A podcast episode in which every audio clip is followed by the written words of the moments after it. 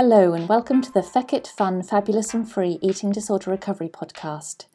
I'm Helly, and I'm here to provide regular bursts of information and inspiration, some neuroscience applicable to eating disorder recovery, perhaps a few rants, but otherwise lots of positivity with a bit of a Feckit attitude, some fun, and a sprinkling of fabulousness to help everyone find freedom in recovery. Hi, and thanks for tuning in to my first episode of the Feck It Fun, Fabulous and Free Eating Disorder Recovery podcast. My name's Helly Barnes. I am a professional coach for people in recovery from eating disorders and disordered eating. You might be wondering why I decided to call this podcast series Feck It Fun, Fabulous and Free in relation to eating disorder recovery. And the reason for that is because when it comes to talking about eating disorders, I think sometimes we get a little bit too serious and a little bit too boring, actually. And yes, eating disorders are serious, eating disorders are boring when you're living with an eating disorder. But just because life with an eating disorder is miserable, boring, and very, very serious, doesn't mean that recovery has to be. In fact, in my opinion, the more fun you can make recovery, the more fabulous you can be in your recovery, and the more feckit attitude you can apply to your recovery, the quicker it probably will be that you will find your freedom and get to that sweet end of your recovery journey into your exciting recovered life. So, in this series, I'm going to be providing frequent bite sized episodes in relation to eating disorder recovery to provide information, encouragement, inspiration, some neuroscience, and I aim to provide lots of positivity with a good sprinkling of fun and fabulousness. So there'll be no topics that are off limits. Anything related to eating disorders, disordered eating, or the devil that's diet culture will be spoken about and be included in the series. So stay tuned. To kick off the series, though, in this episode, I just thought I'd talk a little bit about me and my background and why I'm now working in the field of eating disorders in the way that I am, so that you can understand where I'm coming from.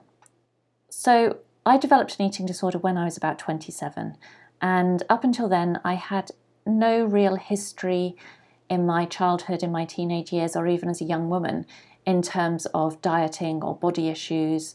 I'd never really exercised much in my life, and I was just a, a you know a child, a teenager, a young woman who loved food, ate quite happily, was just fun loving, very free, had you know friends, a good life. I'd trained to be a nurse as a you know as a young woman once I finished school, and I was working as a qualified nurse in my early twenties. And then in my mid 20s, I was in a relationship and I was engaged to be married. And my partner and I decided that we would join a gym to tone up for our upcoming wedding and just maybe, you know, just really get a bit fitter. And as we did so, we started going to the gym regularly. I mean, not crazily, just sort of, you know, a couple of times a week. And very quickly, though, I found myself becoming quite compulsive about that exercise. And the more compulsive I became about the exercise, the more I then became more food aware as well. And I mean, now I understand that I inadvertently put my body into a negative energy balance at that time, and that triggered off these genetics that I didn't know I had in terms of developing an eating disorder. And so I spiraled into quite a powerful eating disorder really quite quickly at that time when I when I was around about the age of 27, as I say. And then from that point on, for over 12 years, I really lived with the illness. Over those years, I went in and out of inpatient treatment in the UK, always desperately wanting to recover. There was never a time in my life that I didn't want to recover from the eating disorder. There was never a time that I went into hospital not motivated to recover. But despite that, despite all those admissions, despite all that treatment I received, I never reached a recovered state that was physically or mentally sufficient or that gave me the tools to keep going in my recovery once I was back home again. pretty early on in my eating disorder, my marriage failed. And I, from that point on, lived alone. So for most of the 12 or so years of the eating disorder, I lived alone in quite an isolated and eating disordered bubble.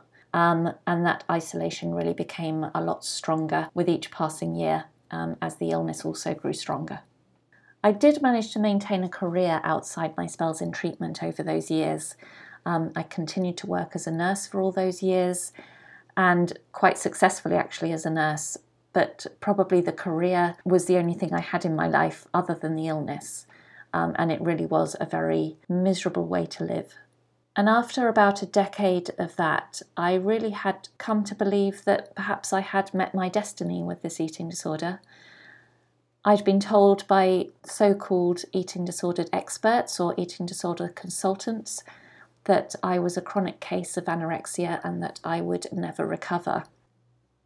And after a decade of anorexia, I started to believe them and I started to think that I probably was a chronic case. And maybe the best I could hope for was to maintain a quality of life within quite a miserable and destructive illness. And when my 40th birthday came around, it really hit me hard. I really couldn't fathom living with the eating disorder for the rest of my life. And so at that point, I made the decision that I had to do everything and try anything and just give eating disorder recovery one last real attempt to find out what was possible for me. I decided not to believe the experts when they told me I couldn't recover and really to find out for myself what was my truth. So at that point, I actually moved back in with my parents as an adult and I asked them for support. And that was probably one of the hardest things I've ever had to do.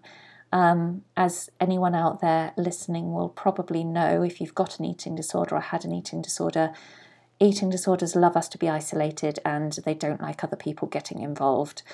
So, you know, I felt very comfortable in a lot of ways living on my own because the eating disorder was comfortable when I was on my own. So it wasn't easy at all to move back in with my parents at that stage and ask for that support.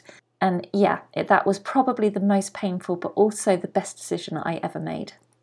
So, over a period of less than six months, I was with my parents, and there were a lot of ups and downs. There were a lot of tears and tantrums on my side. There was quite a bit of door slamming on my side as well, I hate to say. And those short months were definitely the hardest of my life.